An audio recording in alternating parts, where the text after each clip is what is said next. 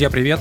Очередной выпуск подкаста от создателей глэмпинга Айвенга «Дикие истории». И в гостях у нас сегодня интереснейший человек, изменивший барную культуру Новосибирска, создатель и идейный вдохновитель многих крутых заведений, объединенных в некое семейство баров под названием Friends Orchestra. Наш друг, наш вдохновитель Влад Мусиенко. Влад, привет. Привет, Паш, привет. Очень рад тебя видеть. Влад, а, расскажи, пожалуйста, для тех, кто никогда не был в Новосибирске, что такое Friends Orchestra? Friends Orchestra — это такая некая команда, это семейство заведений. На данный момент у нас их, по-моему, 11. Все началось в 2011 году с бара Friends. Мы хотели привнести такой не, некий новый подход вообще к профессии бармена. Короче, рассказать людям о коктейльной культуре. Бармен — это не наливайка, что это профессия, что это может быть круто, что это может быть выгодно, и там можно заработать деньги. Ну и, в общем, все следующие проекты у нас проходили на кураже. Мы каждый раз э, считали в меньшей степени математически, а больше отталкивались от того, чего нам не хватает в нашем городе, что нам хочется привнести нового. То есть если что-то есть уже такое, да. мы такие, ну, есть, есть, и классно, зачем нам этим заниматься, кто-то уже большой молодец. Соответственно, как правило, вдохновлялись идеями заведений как правило, в путешествиях. И, соответственно, сейчас э, у нас ни одна концепция не повторяется. Там некоторое количество коктейль-баров. Вот э, Nobody Knows у нас пару месяцев назад стал лучшим баром России, например. Поздравляю вас. Да, спасибо. Это очень круто. А, да, до этого что-то Friends собирал все награды, сейчас Nobody собрал все, все подряд. Это как бы... Внутренняя конкуренция тоже есть, по всей видимости, в барах. А, ну, я бы не назвал это конкуренцией, но, но ну, что-то похожее может быть. В общем, все концепции разные. Есть там мексиканская такерия, есть такая такая американская мяснуха Чопс, есть винный бар Руби, есть э, английский паб Хаммерсмит, Йофи, Бигсби, Friends, Friends Above, э, блин, это звучит, всегда зву- звучит круто, да.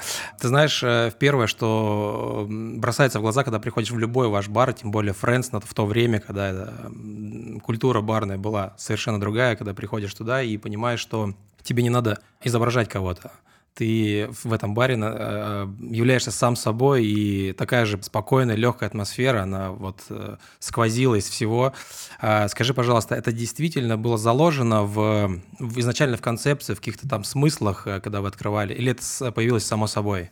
Слушай, я думаю, что когда ты придумываешь какое-то заведение и начинаешь думать о том, как люди должны себя там ощущать, ты иногда можешь делать какую-то сложную сборку, у меня будет и это, и это, и это, и это, и это, и это иногда да. получается, иногда получается немножко Франкенштейн. А самое простое — это когда ты берешь кого-то антипода и говоришь, а у меня будет все наоборот. И показываешь, как не надо. Э, да, вот, э, да, делаешь наоборот. Да, собственно, в то время, когда мы открывались, тогда а, был закат эры клубов. И да, это что? Помню. Это фейс-контроль, это вот все время как дресс-код, это какие-то там такие надменные рожи на входе, это как, какое-то абсолютно отсутствие качественного общения внутри этого заведения, это какие-то низкоуровневые напитки. И, собственно, мы говорили, что, блин, нам вообще по барабану, во что ты одет, а, там в шлепках ты или в шортах. Главное, чтобы ты был интеллигентным человеком, который настроен на позитивное общение.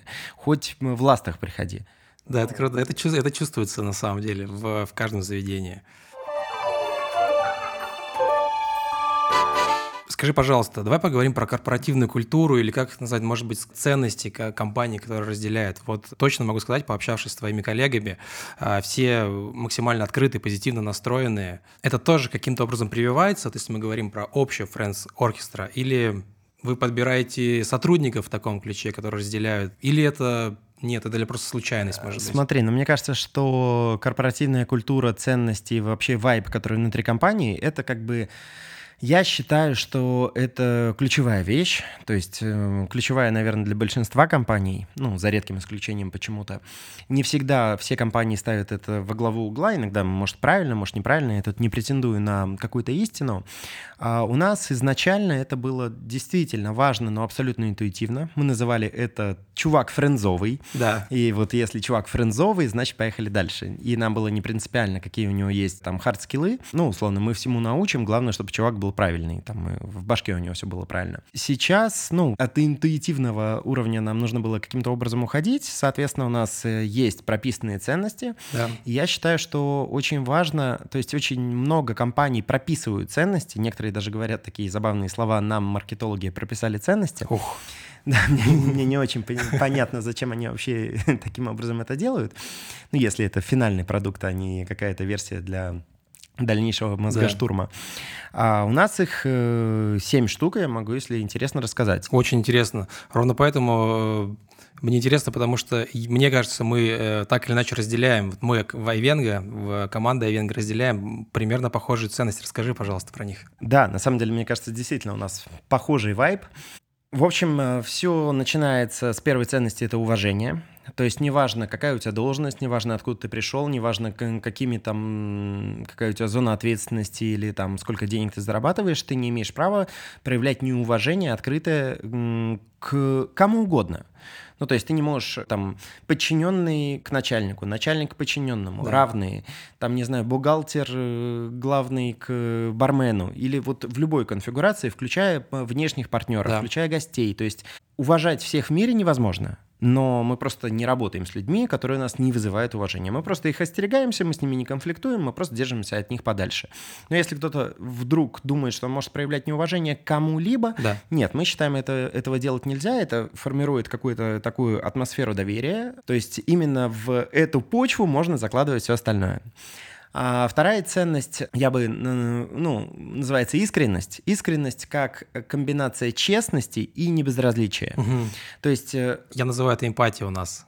Да. Но это что-то, наверное, похожее. Да, наверняка. То есть здесь про что? Здесь не про то, что воровать или врать плохо. Но это для всех common sense. Последние много лет никто уже не парится на тему... Повестка «бармен ворует», она да. ушла уже лет 10 назад, и слава богу. Здесь про то, что ты должен быть честен с собой, ты должен быть честен с коллективом, ты должен уметь давать качественную обратную связь и позитивную, и негативную. Хвалить тоже важно, если есть за что похвалить. Согласен. Если э, кто-то косячит, ты должен сказать, что, э, блин, братан, можно лучше. Вот смотри-ка, указывать на ошибки друг друга. И, собственно, даже если тебе где-то э, сложно, стрёмно, э, некомфортно, ты должен об этом поделиться. Если у нас есть информация, если ты честен, то дальше мы с этим можем работать. Если ты сидишь и там в курилке обсуждаешь, как, какие все за, за спиной, не, да, нехорошие сказать. люди, да, то с этим нельзя работать, и мы стараемся прививать именно историю, что к нам можно прийти с чем угодно. А следующая ценность — это э, несерьезность. То так, есть, э, интересно, что это такое. Да, мы вокруг слишком много людей в красивых либо бесформенных пиджаках, которые пытаются выглядеть крутыми. Нет, мы другие, мы парни в нелепых шляпах, мы шутим друг над другом, э, мы подкалываем друг друга. И мы считаем, что именно в атмосфере несерьезности мож, могут родиться действительно интересные вещи. Потому что если мы будем э, стараться из себя что-то строить и кому-то показывать, что нет, ребята, мы ворочаем большими деньгами, или мы с нами нужно иметь дело, потому Здесь что... пропадает искренность какая-то своего рода. Да, искренность пропадает, и да блин, мы хотим кайфовать э, да. от жизни, мы, у нас абсолютно нет задачи кому-то пустить пыль в глаза. Если кто-то не хочет общаться со мной, потому что я пришел в шлепках и в нелепой кепке, потому что, ну, наверное, я не серьезный, так, братан, я с тобой не хочу работать, если ты меряешь пиджаками людей. Круто. А, следующая ценность — это мы ее называем по-разному. Иногда это смелость, иногда любопытство. Смелость вызывает немножко такие, вот как будто мы такие э, слабоумие и отвага, mm-hmm. такая вот мы прям такие смелые этим гордимся. Здесь немножко про другое. Здесь про ошибки. Мы любопытные ребята, и мы готовы пробовать самые разные вещи. И, соответственно, когда мы пробуем, может получиться две, две штуки. Либо у нас получилось, либо у нас не получилось. Так, соответственно, если, мы получили, если у нас получилось, естественно, мы радуемся, говорим, какие мы классные, как мы все классно придумали, нам еще там прилетает волна респектов, и это все здорово. Но гораздо важнее, когда не получилось. То есть, когда мы совершаем ошибки, и, и потом рефлексируем на их счет и умеем их признать и пересобраться, вот это является как раз источником дальнейшего роста. Соответственно, э, совершать ошибки необходимо. Если мы будем пытаться их избегать, это абсолютно не круто. Естественно, мы должны взвешивать риски, то есть не идти на, на, на риск, который мы не можем себе позволить. Если мы рискнули где-то и потеряли все, ну зачем? Мы несем ответственность за большое количество людей, и так делать нельзя. Соответственно, вот э, некая смелость, некое любопытство к внешнему миру, к людям, ко всему, которое порождает большое количество ошибок и большое количество каких-то нестандартных явлений, которые мы в процессе можем придумать. Вот это тоже является очень базовой для нас вещью вещью. А следующая история — это радость. То есть э, мы собрались вместе не для того, чтобы э, страдать. А как-то так получается, что мы видим слишком много компаний, в которые люди страдают. То есть они говорят, ну да, да, да, да, конечно, мне сейчас нужно сделать, а потом когда-нибудь либо в отпуске, либо на выходных, либо в старости, на пенсии. Я, я... Тогда-то я оторвусь. Тогда-то я оторвусь. Нет, наша задача это делать таким образом, чтобы мы кайфовали в процессе. У нас нет каких-то начальников, которые могут сказать, нет, сиди там с 9 до 6. Можем постраивать что угодно, отпуск, график, что угодно, чтобы нам было классно.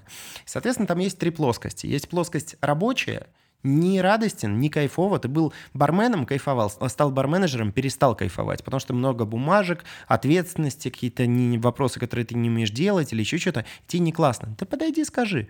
Абсолютно да. нормально, если какая-то деятельность тебе почему-то эм, не в кайф. Ты должен это считывать.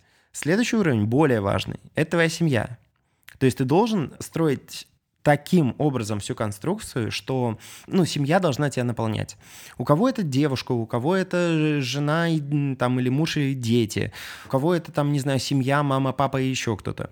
Если ты являешься терпилом, который приходит домой, уставший в 12 ночи и, и рассказывает, как он устал, не будет у тебя ничего крутого в, в семье. Если у тебя входит работа и семья в, в конфликт, то есть зачастую бывают моменты, что ты вот с женой, у тебя там десятилетняя годовщина, и как раз в это время запуск какого-то проекта, где ты, естественно, незаменим. Всегда выбирай семью справиться без тебя, дату перенесут, кто-то подстрахует, кто-то схватит. Эти случаи являются, ну, они появляются нечасто. Если ты будешь выбирать работу, а не семью, более важная часть, которая является вот семья, да. это более важная часть, она будет хромать, и потом э, ты в будешь... В конечном итоге это скажется на, и на работе в том числе. Да, да, безусловно. Но все еще забывают про третью часть, это ты сам. Ты сможешь кайфануть и, и в семье, и радовать э, там свою вторую половинку и, и всех других, и ты сможешь быть продуктивным и крутым на работе, если ты уделяешь время себе. А, если ты э, нормально высыпаешься, если ты выделяешь себе время на побыть одному, на почитать книжки, на поиграть на гитаре, у тебя есть какие-то интересные хобби, ты думаешь о своем здоровье, ты не говоришь, что «О, я выдохнул, ну пойдем бухнем». Да. Э, с квадратной головой с утра просыпаешься, да, это ну, огромного количества людей в этом есть главная проблема. Это очень долгое время было моей проблемой главной. Я вот э, с семьей худо-бедно, все хорошо, нормально, я все сделаю, ребята. На работе, да-да-да, вообще любую дыру закрою. А вот э, на себя забивал. И вот сейчас для меня это такая, я вот шагами сам к этому двигаюсь. Восполняешь это... баланс своего рода. Да, это важная тема. И вот, собственно, осталось две вещи. Собственно, шестая история — это учиться — это круто. То есть учиться везде. Учиться у людей, учиться из книжек, учиться, не знаю, на каких-то программах, учиться на своих ошибках. То есть э, человек в тот момент, когда начинает считать себя крутым, он закрывается. И он начинает деградировать и вызывать некое раздражение у других людей. Если ты пытаешься всем доказать, что нет, вот тот чувак за углом не круче меня. Да скажи, что ты просто не крутой. Вот у тебя нет задачи быть крутым. У тебя есть задача без, непрерывно совершенствоваться. Если ты входишь в ботом 5, да, да, то да. войди в, в лучшую половину, а потом двигайся дальше. Мы про это еще поговорим, про обучение и совершенствование. Это у меня отдельный вопрос э, Последняя тема, извини, что так долго, это мы называем это «Мы есть оркестр», это командная работа. То есть э, способны гораздо на большее, если мы работаем как команда. Слово «команда» мы все слышим из каждого утюга, но команд я вижу очень мало. Как бы я вижу персонал, я вижу какие-то вот э, группы людей, собранные по какому-то признаку. Когда собирается команда, это магия. То есть они способны на невероятные свершения. Мы против героев-одиночек. Если кто-то говорит, дайте мне два месяца, отстаньте от меня, я все сделаю. Ты сделаешь не то, ты сделаешь дольше, ты сделаешь еще что-нибудь. Вот именно когда настраивается грамотная командная работа, получается просто сущая крутизна, но это не, не про то, что мы такая команда от Бога и самые лучшие в мире. Нет, мы хотим ей стать именно путь по становлению крутейшей команды, он сложный, он тернистый, он ни разу не, не тривиальный, никто его нормально прописать не может. Но создавать вот это все командой, это и интересней, и качественней, и даже получая плюхи там от жизни по разным штукам, если у тебя не получилось, блин, да лучше в команде это обсудить, поплакаться в жилетку. Если у тебя Согласен получилось, с тобой, это очень круто, у да. тебя есть с кем бокальчик поднять. Вот, в общем, такие дела. Слушай, безумно интересно. Поставлю себе на заметку. Правда, вдохновляюще. Давай поговорим про путешествия. Я знаю, что ты любишь путешествовать. Я знаю, что ты вдохновляешься в эти моменты. В прошлом году мы с тобой встретились у нас в Айвенго. Вы путешествовали на автодоме по Алтаю. Да, Расскажи, пожалуйста, как все прошло, э, какие эмоции получили? И второй вопрос, есть ли у тебя любимые места на Ивенго, места, о, на Алтае, места силы, может быть, расскажи, пожалуйста. Слушай, да, действительно, я обожаю путешествия. На Алтай мы в прошлом году гоняли вот, да, большой командой друзей. Нас было, наверное, человек 13-15, я не помню точно. А, на самом деле Алтай, мне кажется, ну это безумно крутое, абсолютно многогранное место, которое подходит хоть, не знаю, абсолютно кому угодно. Мне очень нравится, как Алтай раскрывается от условного, если идти как у Толкиена, да. От Хабитона, такого красивые луга, речки, вот это все, до Мордора. Через Рохан, где... Это правда, да, он настолько многограден. Да, и, ну, многие люди, которые не были на Алтае, они думают, что это какая-то точка. Ну, как, не знаю, Шамани. Да, ты прилетел в Шамани, и в Шамани как-то. Алтай — это, блин, это как будто одновременно, там, не знаю, Австрия, не знаю, Германия и Швейцария. Хотя нет, они, они гораздо больше похожи между собой, чем Алтай. Э, и мне кажется, что есть огромное количество крутейших мест, где можно позатворничать и увидеть что-то абсолютно уникальное. Мне офигительно понравилось в Айвенго именно, ну, из-за того, что, наверное, я увидел схожие ценности, я увидел офигенный подход небезразлич... небезразличных людей. Как раз ты нас вдохновлял тоже на вот да именно ладно. этот подход. Я тебе серьезно говорю, да, без преувеличений. Спасибо. Я знаю, ты любишь готовить. Вы сами готовили, когда были на Алтае? Либо вы искали какие-то локации, где можно вкусно покушать и, ну, опять же, учиться чему-то, может быть? Слушай, так получилось, что мы поехали вот на автодомах, и, соответственно, у нас была возможность взять с собой и тяжелый казан, и ящики вина, и классное там мясо, и что угодно. И с нами еще поехал наш э, друг Леша Ковалев, который шеф, и он устраивал нам просто какие-то невероятные ужины. Я сам обожаю поготовить, но когда появляется профессионал, я... Слюнки потекли. Да, абсолютно доверяю ему, и там, не знаю, и рибаи, и пловы, и какие-то вообще чего он только там не готовил, и это все сопровождалось классным вином, в общем, так очень было гастрономично. Единственное место, в котором мы не готовили, это была Айвенга, потому что у вас офигенно вкусно. Спасибо тебе. Давай поговорим про путешествия в другие страны. Где ты последний раз был? Я знаю, ты увлекаешься серфом. И ну, расскажи про это немного. Э, слушай, да, ну как, увлекаешься серфом, это громко сказано, из меня такой очень говенный серфер, если честно. Но очень нравится. Э, наверное, раз в год стараемся минимум выбираться в виндсерф-лагерь, не серф, да, а виндсерф. Да. А, у нас есть друзья Оля Раскина, которая одна из лучших виндсерфиш мира, собственно. И ее муж Кирилл Мрихин, офигенные ребята, офигенные наши друзья, и вот они все время устраивают лагеря. Как правило, мы ездим до Хаб, сейчас скоро полетим в Алачати, такая деревенька в Турции. Там у них и Маврикий, и Родос, и самые разные места. И это вот как бы комбинация и крутой такой дружеской тусовки, и какие-то там, не знаю, классные походы и вот это все. И когда в путешествии есть спорт, когда ты не передвигаешься от ресторана к ресторану, и там, о, я посмотрел достопримечательности, а теперь где пожрем. А когда ты вот устал, не знаю, поборолся со стихией, да. кайфанул, у тебя мышцы немножко ноют, и ты такой, ой, открываешь бутылочку пивка холодненького, и она вот залетает в туловище как своя вообще. Как в сухую землю. Да. Да, здорово. Знаю, что ты недавно или еще учишься, или уже отучился в Сколково, получаешь новые знания. Расскажи, да, пожалуйста, такая... про это. Слушай, у меня, знаешь, есть такая штука, как кривая Даннинга Крюгера.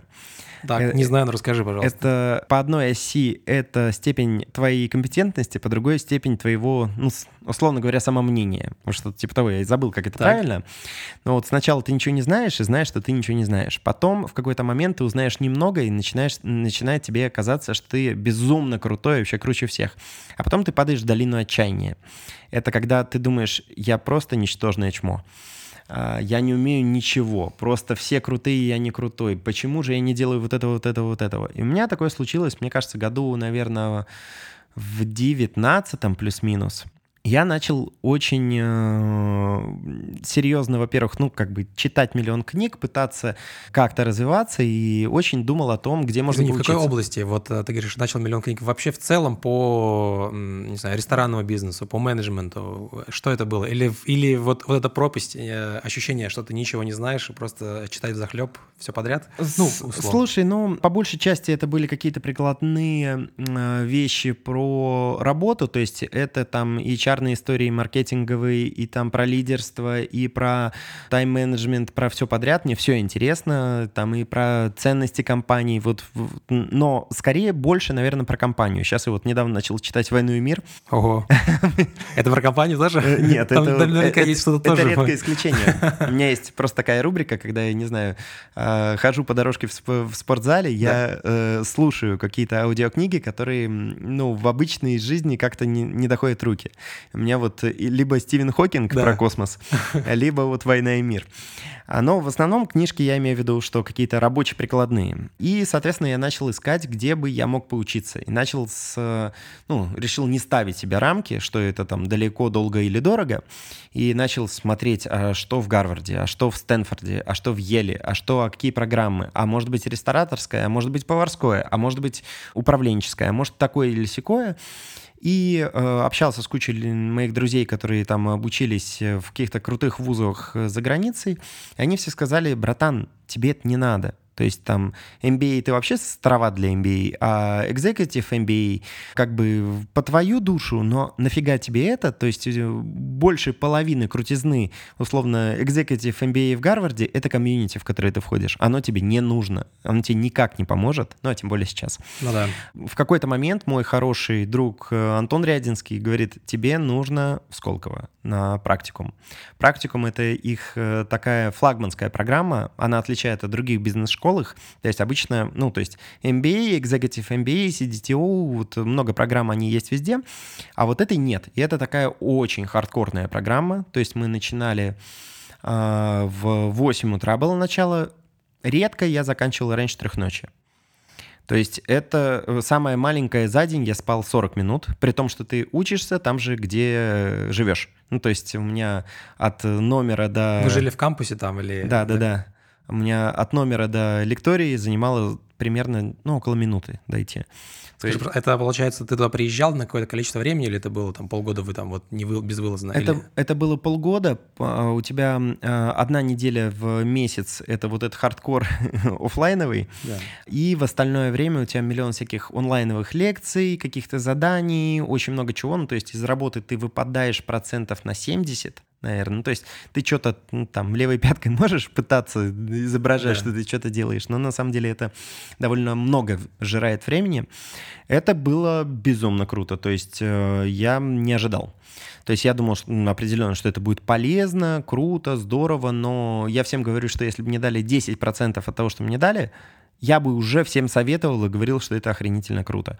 И знания применимые, которые дали, офигеть. Проектная работа, как вообще целеполагать, как ты понять, что ты делаешь, какой следующий шаг сделать мощнейший. Ну просто комьюнити, то есть э, мы каждый... Это одно такое из тоже важнейших, мне кажется. Да, это капец вообще. Ну то есть а, сколько мы узнаем крутых, умных, офигенных людей, у которых хочется учиться за год. Ну дай бог один. Да. Иногда два, а если три, то это был очень хлебный год. Тут сразу херак и 70 человек. 70. Самых, самых из самых разных индустрий. И это, и, и, и, короче, это было какая-то абсолютная крутизна, прозрение. Ну, я немножко боюсь об этом много рассказывать, потому что все такие, а, он отлетел, у вас секта. Но, может быть, отлетел, может, и секта, но, блин, очень круто. Ты знаешь, в этом случае я тебя абсолютно поддерживаю, потому что я знаю вот это обогащение, когда ты общаешься с интересными людьми, когда они тебя окружают, а тем более, как ты расскажешь в такой выжимке, как у вас в Сколково, это дорого стоит, мне кажется, порой действительно там за год, за два, за три ты не сможешь получить столько, когда вот в одном месте собираются люди, объединены какой-то одной идеей интересной, и вы общаетесь ровно для того, чтобы узнать что-то новое с открытым сознанием. Я тебя поддерживаю. Ну да, это точно. Это очень круто. Влад, расскажи, пожалуйста, о своих планах на будущее, какие проекты, что ждет Новосибирска, может быть, что ждет Россию э, вот, от Friends Orchestra в ближайшее время? Слушай, не знаю, как э, по поводу ближайшего времени. В общем, у меня в голове какая мысль, что э, мы создали не, некое количество бизнесов, проектов, заведений, команду, и, соответственно, хочется двигаться дальше, но вот я долго пытался понять, какой следующий шаг. Вот, то есть, как бы от, открывая плюс одно, плюс два или плюс пять заведений в Новосибирске, ну, как бы это, это все по-старому, это не очень интересно. И какой должен быть следующий шаг, чтобы м, круто пересобраться и вообще, ну, ради чего нам стоит расти? То есть нам как будто, если мы, я прихожу к команде и говорю, нам нужно учиться, чтобы стать умней, но все такие, так мы достаточно умные, да, и типа иди ты со своим обучением. А если у нас появляется какой-то мощный челлендж, а, это становится немножко... Другие краски появляются, ради чего нужно стараться, наращивать там знания, компетенции, контакты и все остальное. Соответственно, у меня такое вырисовывается, это очень как бы... Я не хочу сказать, что оно есть, появилось или утверждено, видение, ну, э, видение и стратегия, ну, так условно, на, на десятки лет, там, на 20-30. И как такой... Это уж точно после Сколково, на десятки лет. Ну, Или да, нет, а... или все-таки было до этого Нет, на самом деле, знаешь, такие? ну, в нынешнее время, когда все очень-очень непонятно, тут просто планировать на час на 30 лет. Вот на три года сложно. На год тоже очень... Слушай, ну это правда, да, действительно. Либо, либо вообще не планировать, либо планировать уже там на 10-30 лет вперед. Да, да. И, соответственно, есть понимание, как, какой мы хотим быть компанией, что мы хотим делать, как мы хотим это делать, в каких странах мы хотим примерно развиваться и почему. То есть какие-то вот долго были ответы на вопросы, почему так или почему сяк. То есть как бы, ну, мы никогда не были бизнесом ради бизнеса. То есть хочется, чтобы Friends Orchestra для, для нас, вообще для всей команды, было инструментом достижения офигенной жизни а не инструментом зарабатывания бабок, которые мы когда заработаем, вот мы и кайфанем, да не кайфанем, если будем с таким подходом. А, соответственно, как э, некий первый шаг, который, ну, наверное, не за горами, э, сейчас мы очень активно обсуждаем э, проект в Москве.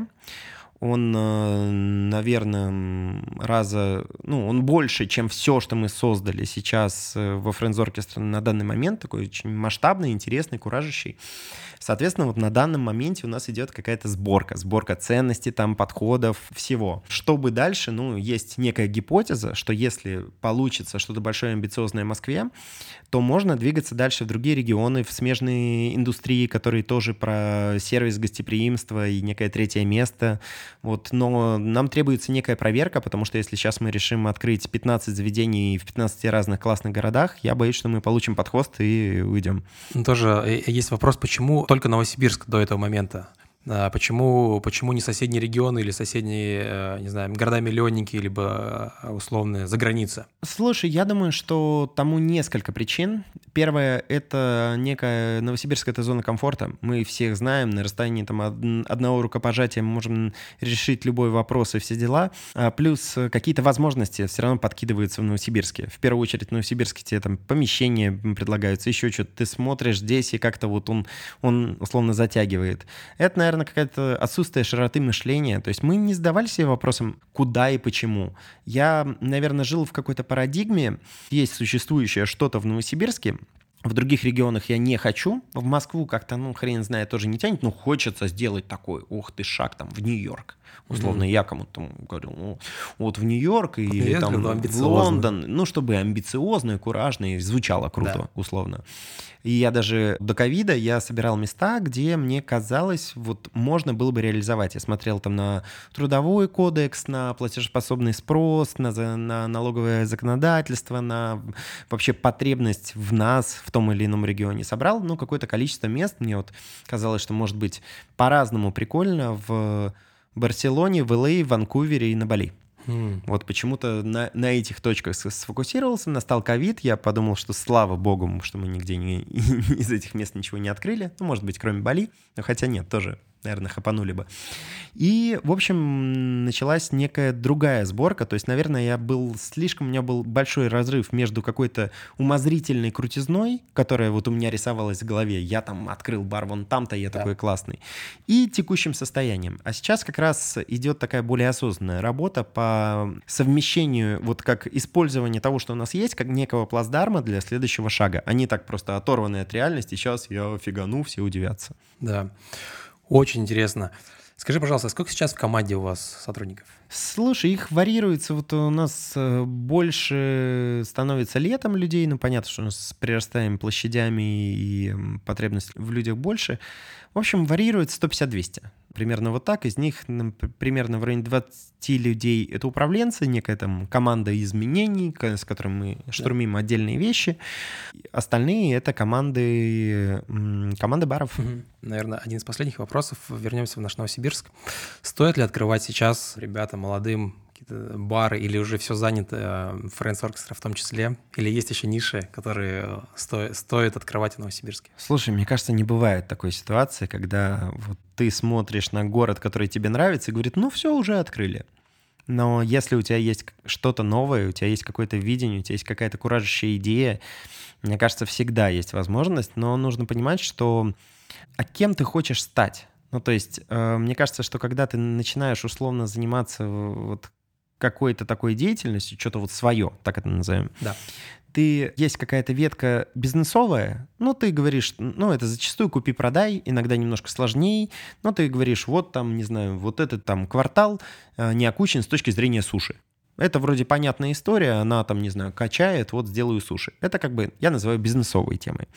А другая это предпринимательская, вот это про создание ценности, это какая-то более сложная сборка такая, вот что ты нового хочешь в мир принести.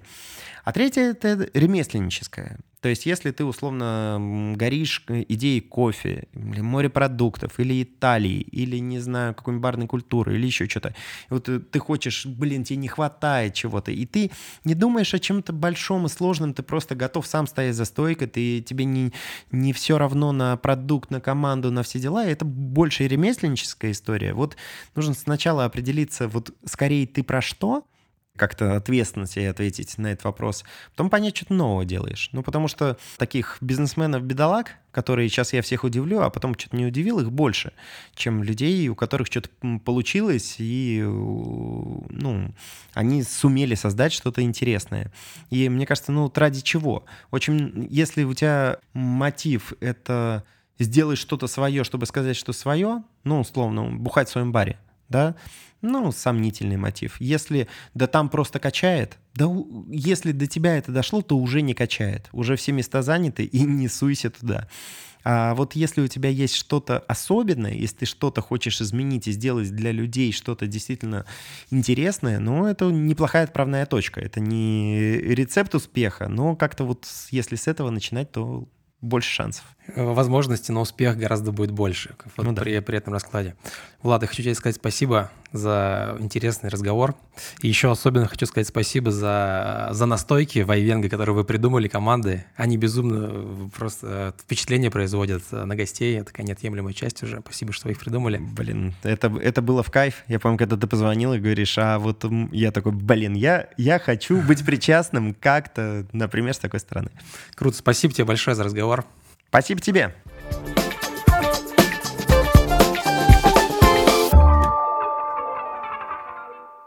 Знаешь про ценности, какие самые крутые книжки, которые я бы безумно рекомендовал? Я читал по нескольку раз и готов еще по нескольку. Одна глубочайшее, крутейшее, но, правда, название такое отпугивающее немножко «Лидеры племя». По-английски «Tribal Leadership». Я ее читал три раза, и каждый раз я узнаю что-то новое из нее. Вот эта вот фраза, которая раньше про про проскользила и типа, а, ну это common sense. Ну да, понятно, ну да, не спорю. Потом я думаю, как метко, как круто. И вот, короче, она мощнейшая, это как раз про пять уровней. То есть как человек говорит, что он транслирует в, в массы, такие у него потом и дела. Есть пять уровней, типа э, «жизнь дерьмо», «моя жизнь дерьмо», «я крутой», «мы крутые», «жизнь прекрасна». И вот э, на каждом уровне есть три подуровня. И каким образом и себя, и людей тащить все выше и выше и выше. Вот эта книжка, ну, типа супер огонь. Да, я ее первый раз читал, там она вообще небольшая, но я ее читал месяц. Вторая книжка, которая очень прикольно помогает вот в какой-то сборке своих ценностей, потому что это все равно, ну, очень сложно, чтобы это не было как у всех, да, было про тебя, не тем, каким ты хочешь быть, да. Это «Доставляя счастье» Тони Шея. И мне безумно нравится Рей Далио «Принципы».